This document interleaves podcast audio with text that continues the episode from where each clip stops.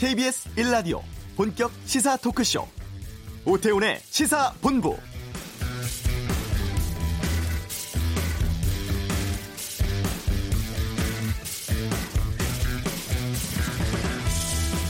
(2016년 2월) 박근혜 정부가 갑작스럽게 개성공단을 전면 폐쇄합니다. 이후 해당 공단 기업인들은 지속적으로 방북 신청을 요구했었습니다만 미국의 반대 등을 감안해서 정부는 승인을 미뤄왔었는데요. 3년 3개월 만에 정부가 개성공단 기업인 방북을 전격 허용했습니다. 이번 결정으로 일부에서는 북한의 제재 해제 요구에 막힌 미국의 비핵화 협상 접근법에 변화가 있는 것 아니냐 이런 분석이 조심스럽게 나오고 있습니다. 이번 승인 결정 북미 남북 간 교착 국면에 물꼬를 트는 계기가 될지에도 관심이 쏠리고 있는데요. 오태훈의 시사본부 2부 외교전쟁에서 어, 이 내용과 함께 트럼프 대통령 방한 결정에 대해서 자세히 짚어보는 시간 갖겠습니다. 잠시 후 이슈에서는 지난 인천 축구클럽 승합차 사고로 본 어린이 통학 차량 문제에 대해 살펴보고요. 재벌가를 파헤치는 그 갑이 알고 싶다. 트럼프 대통령을 면담한 신동빈 롯데그룹 회장 이야기를 다루겠습니다. 취임 2년을 맞는 김상조 공정거래위원장은 2부에서 만나는 시간 준비하겠습니다.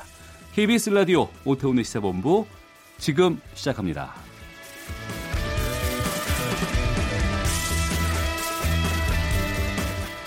네, 이 시각 가장 핫하고 중요한 뉴스를 정리합니다. 방금 뉴스 KBS 보도본부 박찬영 기자와 함께합니다. 어서 오세요. 네, 안녕하세요. 예.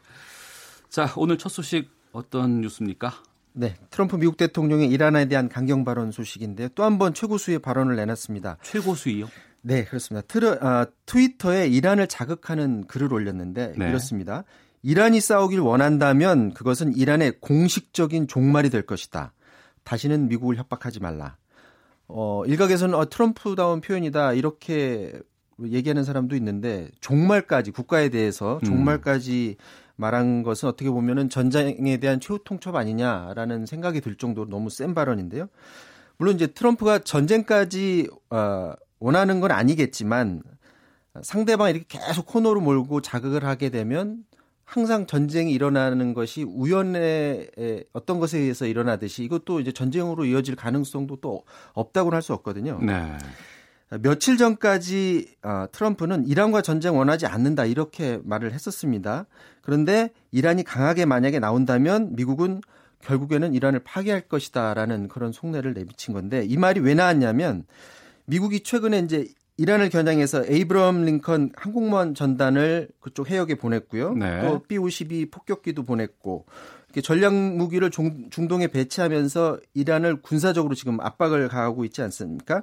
그런데 이란 혁명 수비대 총사령관이 어제 이런 어, 미국의 군사적 움직임에 대해서 본인의 입장을 내놨습니다. 이란은 전쟁을 원하진 않지만 그렇다고 해서 두려워하는 것도 아니다. 음. 국가를 방어하는 모든 분야에서 준비는 끝났다. 이렇게 말을 했습니다. 항공모함 비롯해서 군사적으로 압박을 가해오는데 가만히 앉아서 당하고만은 있지 않겠다라는 그런 입장을 밝힌 건데요. 근데 트럼프 입장에서는 어, 이란이 전쟁까지 언급해? 그러면 우리도 가만히 있지 않겠다. 뭐 이렇게 어. 해서 어, 말을 내놨을 수도 있습니다만 그런데 예. 이란 총사령관의 말을 가만히 뜯어보면 이렇습니다. 국가를 방어하는 분야에서 준비가 끝났다라는 거거든요. 자신들은 방어를 충분히 해낼 수 있다라는 입장을 내비친 건데 그것을 이제 전쟁으로까지 이란이 전쟁을 일으킬 것이라는 것처럼 해석하는 건 좀 무리가 있는 것 아니냐라는 얘기도 있고요. 트럼프 대통령이 국가 종말까지 언급한 것은 결국 너무 나간 것 아니냐. 라는 그런 분석도 나오는데 과연 이게 미국이 본인들의 힘을 과시하기 위한 그런 입장이었을까라는 의문이 드는데 외교 전문가들 사이에서의 그 트위터 글을 놓고서 이런 해석이 나옵니다. 미국이 본인의 힘을 과시하기보다는 네. 끝까지 이렇게 강하게 압박을 해서 이란을 협상 테이블로 나오게 하려는 그런 계획된 의도에서 트위터에 글을 올린 것이다. 이런 분석이 나오고 있습니다. 미국이 자기들이 결국에는 일방적으로 이란과 핵 합의를 지난해에 어, 파기를 했지 않습니까? 그리고 나서 계속해서 이란에 대해서 경제적으로 지금 제재를 가하고 있는데 이란이 계속 코너에 몰리고 있어요. 과연 이란이 어떤 선택을 할지 이란과 미국 사이의 군사적 충돌까지 갈지 국제사회가 긴장하면서 지켜보고 있습니다. 알겠습니다. 자, 바른미래당 상황 좀 짚어보겠습니다. 오신환 신유 원내대표는 이제 손학규 대표의 퇴진 요구하고 있는 상황인데 이번에 손학규 대표가 주요 당직 인선을 강행했다는데 여기에 좀 의미가 있다고요?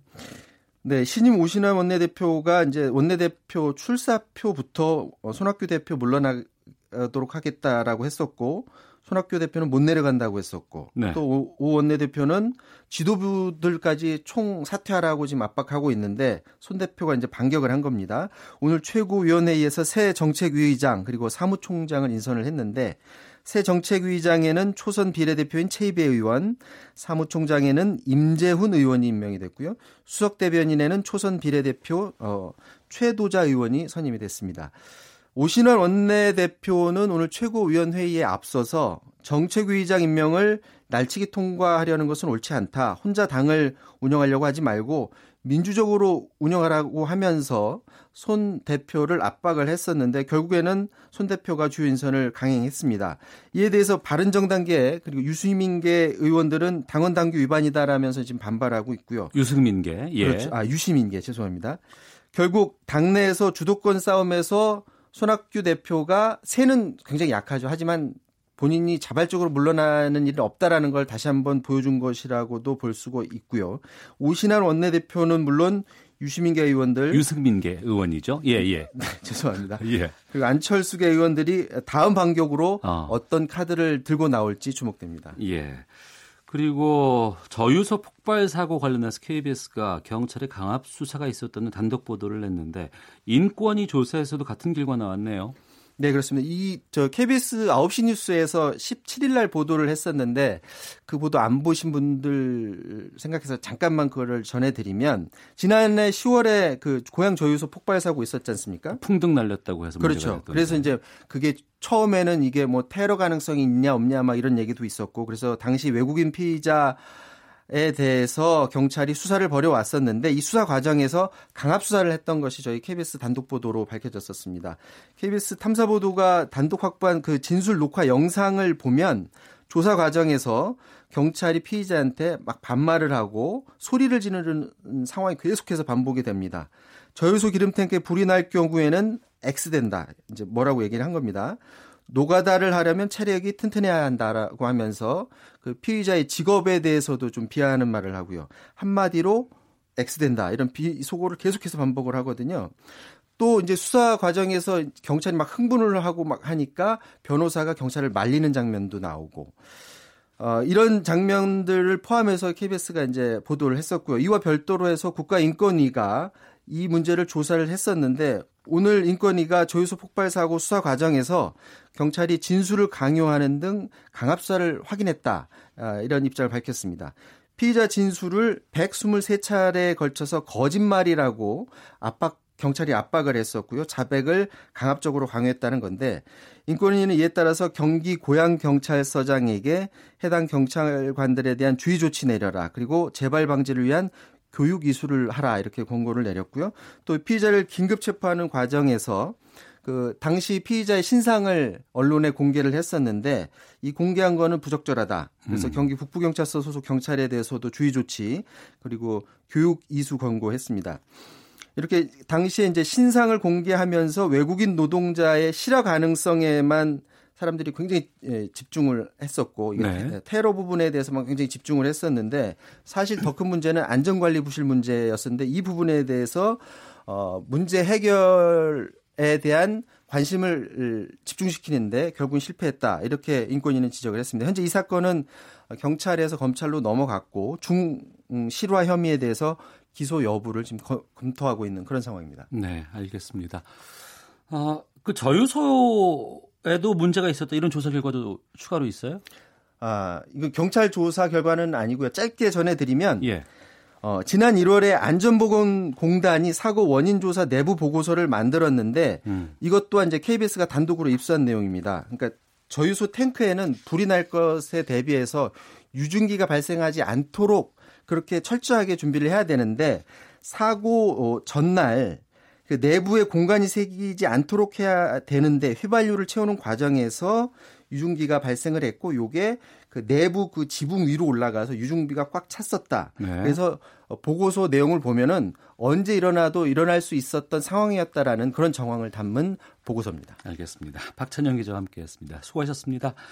이어서 교통 상황 살펴보겠습니다. 교통정보센터의 이승미 리포터입니다.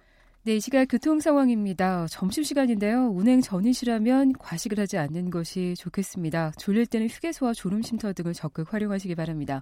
경부고속도로 서울 방향으로 수원에서 사고가 있었습니다. 처리는 12시쯤 됐지만 아직도 기흥에서 수원 쪽으로 밀리고 있고요. 부산 쪽은 한남에서 반포, 신갈에서 수원까지 막히고요. 이후 옥천 휴게소 부근에서는 작업 여파로 2km가 정체되고 있습니다. 중부 내륙고속도로 감곡 부근 양방향 다 작업 작업으로 밀리는데요. 창원 쪽은 여주 분기점에서 감곡 쪽으로 8km 구간에서 여파를 받고 있고요. 양평 쪽은 감곡 부근 3km 구간 밀립니다. 서울시내 서부간선도로 안양 방향 광명대교 부근에서 사고 났습니다. 1차로 막고 처리 작업하고 있고요. 오금교부터 정체입니다. 강변북로 일산 쪽은 성산대교 부근에 고장난 차가 있었기 때문에 마포대교에서 성산대교 쪽 가는데 10분 이상 걸립니다. KBS 교통정보센터였습니다.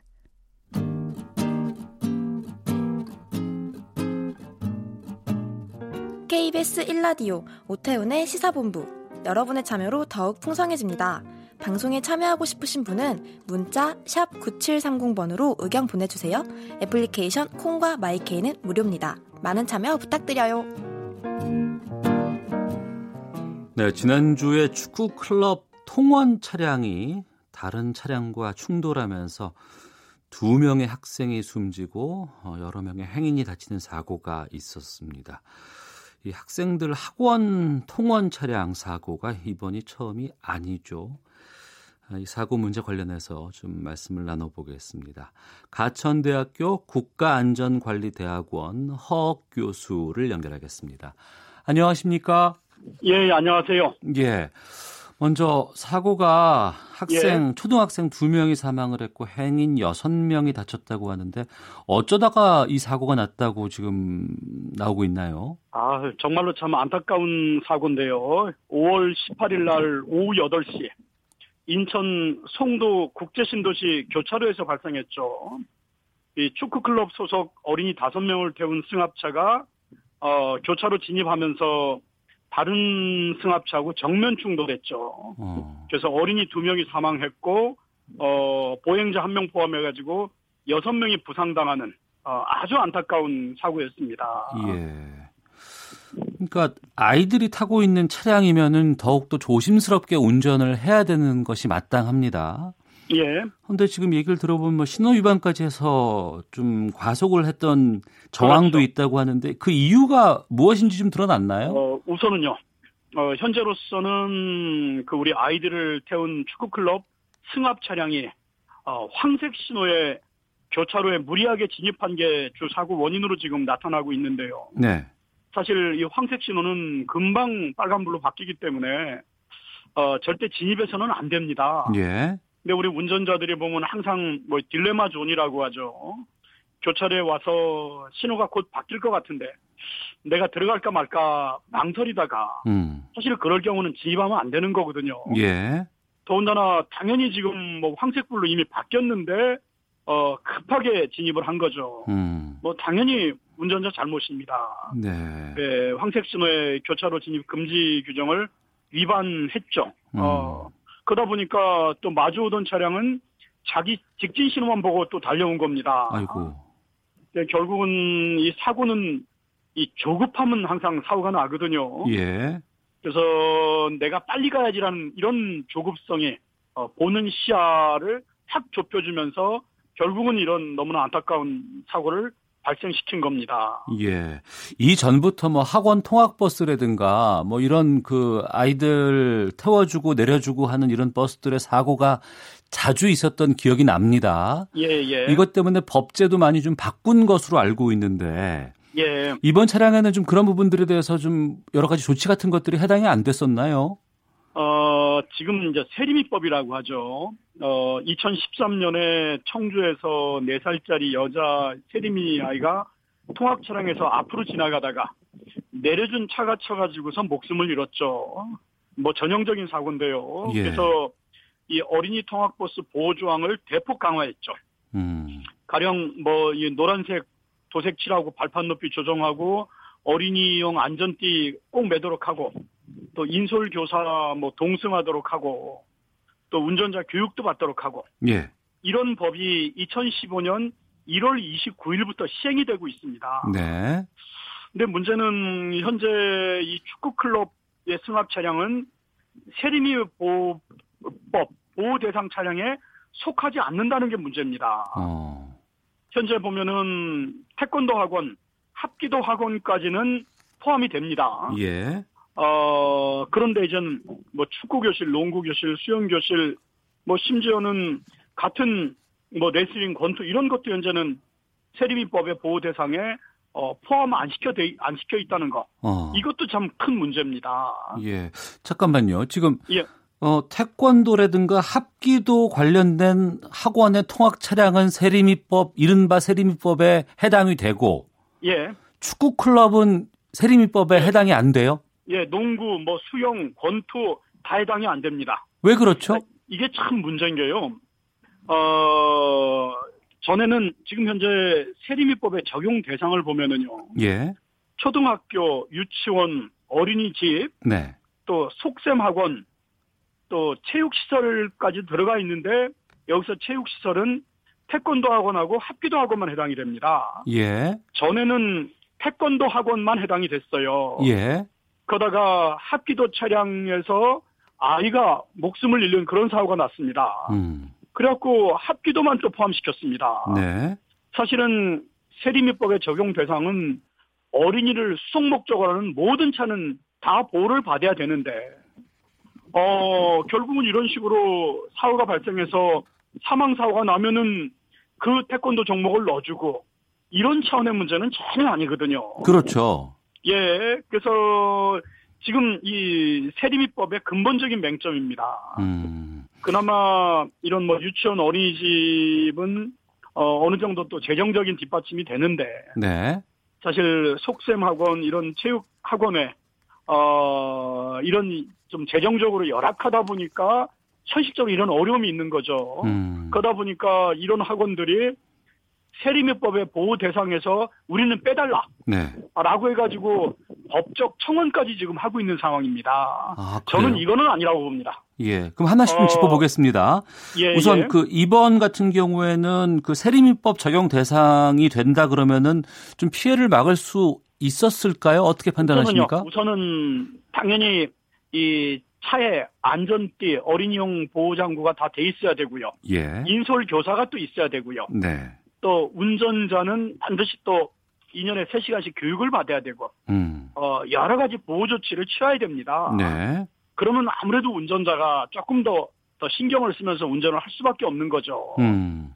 또 이런 이, 이 당연히 여기 이 차에는 아마 어린이용 안전벨트도 저는 없을 거라고 보는데요. 네. 어, 이런 부분은 우리 운전자가 인솔교사가 사실은 챙겨줘야 될 몫이거든요. 음. 그래서 이런 안전시설과 안전장치와 안전교육을 받았더라면은 그만큼 저는 사고 위험은 어, 낮춰줄 수 있을 거라고 봅니다. 네. 자, 축구클럽 통원 차량 사고와 관련해서 또 그 세리미법이라고 호칭을 예, 합니다. 이렇게 부르는 법에 대해서 지금 가천대 허옥 교수와 함께 말씀 나누고 있는데요. 지금 그러면 앞서 말씀 들어보니까 태권도 도장이라든가 합기 도장은 세리미법 대상이 되고 예, 축구 클럽, 농구 클럽 이런 건 안 된다고 하거든요. 예, 예. 그럼 구체적으로 세림법에 적용 대상이 되는 것은 어, 학교 그리고 예. 유치원, 어린이집 그리고 태권 속셈학원, 태권도 학원, 합기도 학원. 속셈 학원만 또 돼요? 예, 예. 속셈 학원은 됩니다. 그럼 다른 속셈 학원 말고 다른 건 또 안 되나요? 예, 예. 그래서 지금 체육 시설에는 현재는 태권도 학원하고 합기도 학원만 지금 되죠. 네. 어, 그 다음에 뭐 심지어 유도, 검도, 레슬링, 권투, 다른 체육 종목도 안 되고 있습니다. 어, 어, 그래서 제가 아까 말씀드린 대로요. 네. 어, 이 세리미법의 보호 목적은 음. 어린이를 태운 차량들을 보호해 주자는 거거든요. 그렇죠. 예, 예. 그러면 당연히 종목 가지고서 사고가 나가지고 사망 사고가 발생했으면 보호 대상이 되고 음. 사고가 안 나면은 또 보호 대상은 아니고 네. 어린이를 수송 목적으로 하는 모든 차는 다 해당이 돼야 되는 겁니다. 음. 아마 요번처럼 또 축구 클럽에서 아이가 사망하는 사고가 발생했으니까 예. 또 축구 클럽도 당연히 들어갈 겁니다. 또 축구만 또 들어가겠네요. 이런 식으로 해서는 안 예. 되는 거죠. 어. 이렇게 우리 아이가 사망 사고로 목숨을 잃고 난 다음에 사후에 약방명격으로 이런 식으로 집어넣어서는 안 되고요. 네. 차지 아까 말씀드린 대로 어린이를 수송목적으로 하는 모든 차는 다 세리미법의 보호 대상으로 정해줘야 되는 겁니다. 음. 단지 이전 이렇게 했을 경우에 그 반발은 네. 어 그런 학원이 좀 영세하다는 거죠. 아, 학원이 영세하기 보니까, 때문에 운영이라든가 뭐 통학이라든가 이런 데 제공하는 그렇죠. 차량에 대해 돈이 많이 들어간다. 그렇죠. 예, 또 거기다가 인솔 교사까지 동승하려고 하다 보면은 네. 아이들의 안전은 확실하게 보장하게 되겠지만은 재정적으로 열악하다는 건데 예. 저는 이런 아이들을 대상으로 해가지고서 뭔가 영리 사업을 하는 곳은 음. 이런 안전에 대한 조치는 확실하게 취해놓고서 저는 어, 수익을 발생토록 해야 된다고 봅니다. 네. 이렇게 아이의 안전이 위협받으면서 음. 어 이렇게 이런 식으로 해서 운영돼서는 결코 안 되는 거죠. 네. 지금 이 세리미법에 적용되는 학원에서 사고가 나거나 이렇게 되면 어떤 처벌을 받고 그렇지 않은 건 어떤 처벌을 받는지 차이가 좀 알- 어, 있는지 알려주시죠. 예, 예. 우선은 사실은 뭐 가중 처벌 받죠. 네. 예. 우선은 도로교통법상 53조 3항에 보면은 반드시 운전자는 아이들을 안전하게 승하차를 시켜줘야 되고요. 예. 뭐 이거 위반하면 저 13만 원, 20만 원 이렇게 이 범칙금을 부과하고 있습니다. 예. 어, 또 2년에 3시간 의무 교육을 이수해야 되고요. 음. 또 요즘 영유아가 아이들 내리면서 오토바이나 이런 게 와가지고 사고도 나고 또 채 내리지도 않았는데 급 출발해가지고서 아이가 껴서 사고가 나는 그런 사고도 있는데 이것도 지금 의무 저 완전하게 안전한 하차 확인 안 하면은 역시 이것도 지금 20만 원의 어, 범칙금을 또 부과하게 돼 있습니다. 네. 어, 그래서 사실은 뭐 처벌 조항이 지난번에 하기 전보다는 많이 강화는 됐습니다만 음. 문제는 이런 처벌 조항에 대한 홍보와 단속이 제대로 안 돼 있다 보니까 네. 사실은 어, 안 지켜도 어, 별 단속도 안 당하고 음. 이번에 이 사고 나고서 경찰에서 강력하게 단속을 하겠다고 보니까 뉴스에 나오던데요. 네. 사실은 이 어린이 통학버스가 멈추면은요 모든 차는 절대 추월 못합니다. 네, 예, 예. 심지어는 편도 1차로 도로에서 반대에서 오는 차도 멈춰야 되거든요. 네. 어린이는 럭비공이라고 해서 어디로 튕겨 나갈지 모르기 때문입니다. 네. 그래서 이런 내용을 운전자들한테 충분하게 홍보하고 음. 안 지키면은 정말 단속을 해서 지키도록 유도하는 이런 노력들이 필요한데 그런 게 제대로 안 되고 있습니다. 알겠습니다.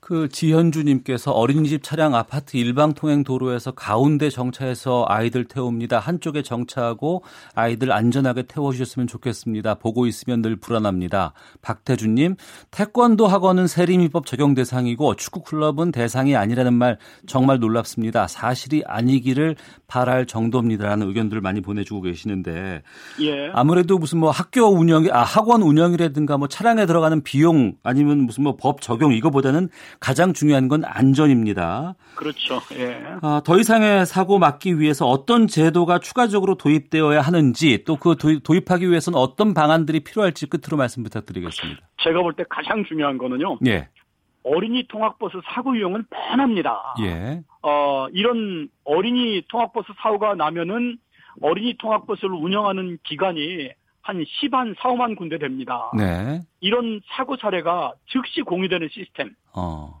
어, 즉시 공유가 돼가지고서 우리가 운영하는 통학버스는 이런 문제가 없는지, 예, 이래서 이런 게 시설장, 인솔 교사, 운전자, 심지어 부모님까지도 이런 게 안내가 돼가지고서 서로 이런 사고 나지 않도록 자율적 안전 교육을 시키는 그런 시스템, 네, 이런 이 cross checking하는 이런 시스템이 꼭 필요하고요. 예, 좀 전에 말씀드린 대로 이 어린이 통학버스에 대한 규정을 어, 어린이를 수송 목적으로 하는 모든 차는 다 세림이법의 보호 대상으로 음. 정해야 되고요. 그러기 예. 위해서는 도로교통법 내용도 어, 개정이 돼야 됩니다. 알겠습니다. 자, 오늘 말씀 여기까지 듣겠습니다. 고맙습니다. 예. 예, 가천대 국가안전관리대학원의 허 교수와 함께했습니다. 헤드라인 뉴스입니다. 더불어민주당과 정부 청와대는 일반 경찰의 수사관회를 통제할 국가수사본부 신설을 추진하고 정보 경찰 등에 대한 외부 통제를 강화하겠다고 밝혔습니다. 북한이 우리 정부가 대북 인도적 지원 계획을 발표한 지 사흘이 지난 오늘도 별다른 반응 없이 선전 배치를 통해 대남 압박을 이어가고 있습니다. 서울대학교 수의과대학 이병천 교수가 자신의 아들을 논문 공저자로 등재하고 아들의 대학원 입시에 관여했다는 KBS 보도와 관련해 서울대가 진상조사에 착수했습니다. 짙은 안개로 항공기 안에서 14시간 동안 대기하다 결국 항공기가 결항된 승객에게 항공사가 손해배상을 해야 한다는 법원의 판단이 나왔습니다. 올해 서울에서 분양된 민간 아파트 가운데 분양가 9억 원 이상 아파트가 전체 물량의 절반에 이르는 것으로 조사됐습니다. 미중 무역 전쟁이 고조되면서 위안화 환율이 시장의 심리적 경계선인 달러당 7위안선을 위협하자 중국 중앙은행인 인민은행이 긴급 구두 개입에 나서며 환율 안정 의지를 밝혔습니다. 지금까지 헤드라인 뉴스 정한나였습니다.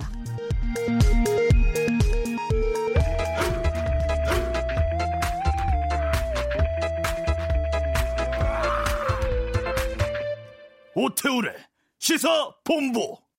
네, 일반인이 접근하기 힘든 갑의 심리를 파헤쳐보는 시간 그 갑이 알고 싶다. 재벌닷컴 정선섭 대표 연결돼 있습니다. 나와 계시죠? 예, 안녕하세요. 예. 롯데그룹 신동빈 회장이 백악관에서 트럼프 네. 대통령과 면담을 했다고 하는데 예. 뭐 대기업 총수긴 합니다만 그 아무래도 전 세계에서 가장 영향력 있는 사람이 바로 트럼프 대통령 아니겠습니까? 어떻게 그렇죠. 만났다고 예. 해요, 이걸? 예, 뭐 말씀하신 대로 우리나라 대기업 총수 중에는 처음으로 어, 트럼프 대통령을 만났는데 지난 13일이었어요. 일주일 전이죠. 어, 미국 백악관의 그 오벌 오피스 대통령 집무실이죠. 네. 여기서 이제 대통령을 만났는데 이유는 어, 앞서서 이제 지난 그 이달 9일에 에, 그 롯데 계열사인데 롯데 케미칼이 이, 그 미국 미시시피 강에 연안돼 있는 곳이죠. 루이지애나 주의 레이크 찰스란 곳에서 어, 에틸렌 공장을 준공을 했어요. 네. 근데 이제 이 에틸렌 공장이 에틸렌이라 하면 이제 기초 그 석유화학인데 에, 화학 제품인데 아주 모든 그 석유화학 제품에 들어가는 원료예요. 음. 여기에 공장 건립에 31억 달러. 그러니까 우리 돈으로 약 한 3조 6천억 정도 되는 네. 대규모 투자를 했어요. 예. 어 그래서 이제 이에 대한 뭐 어, 답례 형식으로 해서 어, 어 이제 그 대통령을 만나게 된 거죠. 그러니까 롯데가 미국 본토에 네네. 3조 6천억에 달하는 투자를 해서 공장을 세웠다. 그 네. 역할 때문에 만나게 된 거다. 그렇죠. 어. 네. 그럼 만나서는 어떤 얘기가 오갔답니까? 뭐 한국 기업이 이렇게 큰 투자를 해줘서 고맙다 네. 이런 얘기를 했고 또 이제 롯데 측에서는 신동민 회장은 아무래도 미국 사업을 하기 위해서는 정치적인 어떤 어, 도움도 필요하니까 음. 어, 서로 뭐 그런 얘기를 나눈 것으로 지금 알려져 있죠. 네. 롯데가 미국에 언제 진출했었어요? 롯데가 미국에 진출한 거는 꽤 오래됐습니다. 28년 정도 전이었는데 네. 1991년에 롯데 상사 롯데그룹 계열사인데 에, 앨라배마 주에 에, 비슷한 지역이에요. 루이지애나하고 그 근처인데 네. 에, 앨라배마 주에 엔지니어링 플라스틱 생산 기지를 만들었어요. 어 그래서 이제 처음으로 어 미국에 그 직접 그 투자를 하는 어, 공장을 세운 적이 있고 어, 또 그 얼마 전에는 뉴욕에 있는 그 팰리스 호텔 유명한 호텔입니다. 네. 이거를 인수를 한 적도 있고요. 음. 그래서 그 직접 미국 본토에 투자하는 경우가 어, 두 건이 있었습니다. 이번이 네. 세 번째입니다. 제가 뭐 대기업의 해외 진출 사례 뭐 거기서 여러 가지 성과를 냈다 이런 거 특히 롯데 같은 경우에는 중국에 많이 투자를 한 것으로 알고 있는데 글쎄 이번에 그 미국에 이렇게 대규모 투자를 하게 된 것은 아마 그 어, 말씀하신 대로 이제 중국 사업과 연관성이 있어요. 예. 어, 중국 사업에서 실패를 했죠. 음. 어, 그 실패한 가장 큰 원인은 이제 그 사드에 대한 부지 제공 때문 아닙니까? 아. 어, 7곡에 있는 부지를 제공을 했다는 것 때문에 에, 중국에서 어, 뭐 거의 10조가 넘는 돈을 투자를 했었어요. 네. 어, 그, 어, 롯데 하이마트나 뭐 이런 그, 어, 그 유통시설을 많이 그 설립을 했었는데 결국은 다 이제 철수하게 되는 그런 상황이 왔어요. 네. 그러다, 그러다 보니까 이제 롯데로서는 어, 미국 쪽에 음. 에, 이번에 그 대규모 투자를 하는 어, 그런 어떤 전환점이 안 됐나 그렇게 보고 있죠. 네. 뭐 기업에서 투자 유치를 성공하고 또 거기에 대해서 정치인들 만나는 거는 뭐 있을 수 있다고 보는데 네네.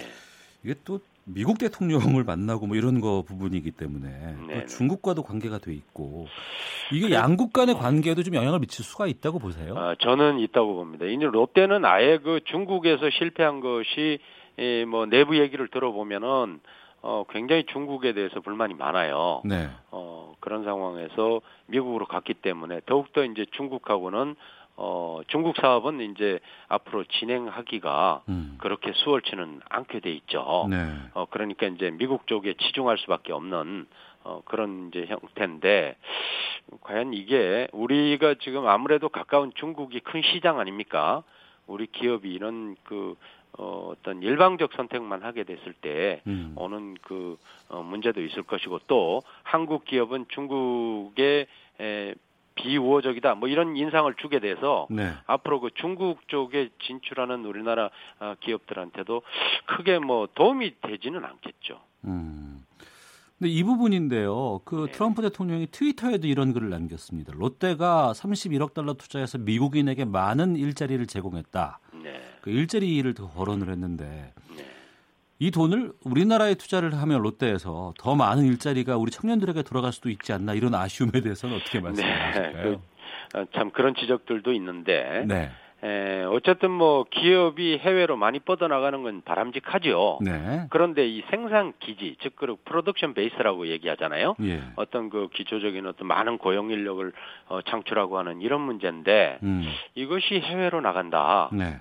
어, 국내 산업의 공동화 문제도 있고 또 일자리 문제도 있고 한데 좀 아쉬움이 있어요. 음. 이것을 차라리 우리나라에 에, 투자를 해서 어, 일자리 창출이나 어, 국내 GDP 생산의 어떤 그, 어, 그 역할을 했으면 어떨까 하는 아쉬움도 있기는 합니다. 네.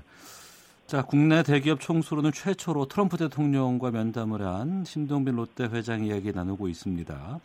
지금 롯데 내부 상황이 어떤 입장인가요? 여러 가지 분쟁도 많았었잖아요. 그렇죠. 아직까지 그 형인 신동주 부, 전 부회장이죠. 네. 하고의 그 갈등 관계가 완전히 해소되진 않은 상황이고 또 신동빈 회장은 지금 최순실 사건과 연루돼 가지고 예. 아직 그 재판이 완결되진 않았거든요. 음. 또 집까지 뭐 지금 어 그 추징 보전이 돼 있는 상황이고 어 여러 가지 복잡하죠. 형제들 간의 어떤 어 그 문제 신동주 전 부회장뿐만 아니라 네. 다른 형제들과의 관계 또는 그 부친 아직 타결을 하지 않으셨잖아요. 네. 신격호 창업주와의 어떤 그 문제 이런 것들이 복잡하게 아직 얽혀 있어서 어참 어, 내부적으로 음. 내부 그외뭐 외환이라고 표현하기는 좀 그렇습니다만은 네. 내부 상황이 계속 지속되고 있는 그런 형태입니다. 네. 어, 이번 롯데뿐 아니라 뭐 국내 다양한 기업들이 미국 시장에 진출하고 있는 것으로 알고 있습니다. 네네. 근데 앞서서 뭐 일자리 내부적으로 운영을 하면서 나아지 않았을까 뭐 이런 지적도 있다고는 하셨습니다만 기업의 회계, 해외 진출 이게 어떤 효과를 갖고 있는지 어떤 긍정적인 면을 가지고 있는지도 좀 알려주세요. 어, 우선 뭐 글로벌 경제 시대에 에, 국내 기업이 계속 그 국내만 머물러 있어서는 안 되잖아요. 음. 해외 나가서 시장을 개척하고 활로를 뚫어서 더 많은 그 부를 우리나라 쪽으로 어, 이전하는 이런 것이 바람직한데 네. 그런데 이제 중요한 것은 이 생산 기지의 문제예요. 생산 기지. 예. 다시 얘기하면은 공장 같은 것들을 네. 어, 해외에다 자꾸 이제 하면은 물론 뭐 물류비라든가 이런 것을 어, 뭐 줄이는 그런 효과는 있습니다만은 네. 국내 경제가 또는 국내에 있던 생산 기지가 공동된다는 현상이에요. 예. 이뭐 비게 되면은 결국은 일자리도 없어지고 음. 어 많은 그 생산 자체가 해외에서 이루어지면 네. 또 기업으로서는 이익을 남길 수 있을지 몰라요. 어. 그러나 국내 어떤 그 경제에는 크게 도움이 되는 것은 아니다 그렇게 볼 수가 있죠.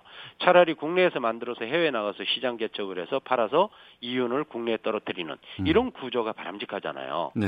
근데 우리나라는 지금 많은 기업들이 대기업들이 특히 음. 해외로 생산 기지를 이전하는 어, 그런 현상을 보이고 있어서 조금 그런 점에 우려 우려가 좀 있습니다. 예.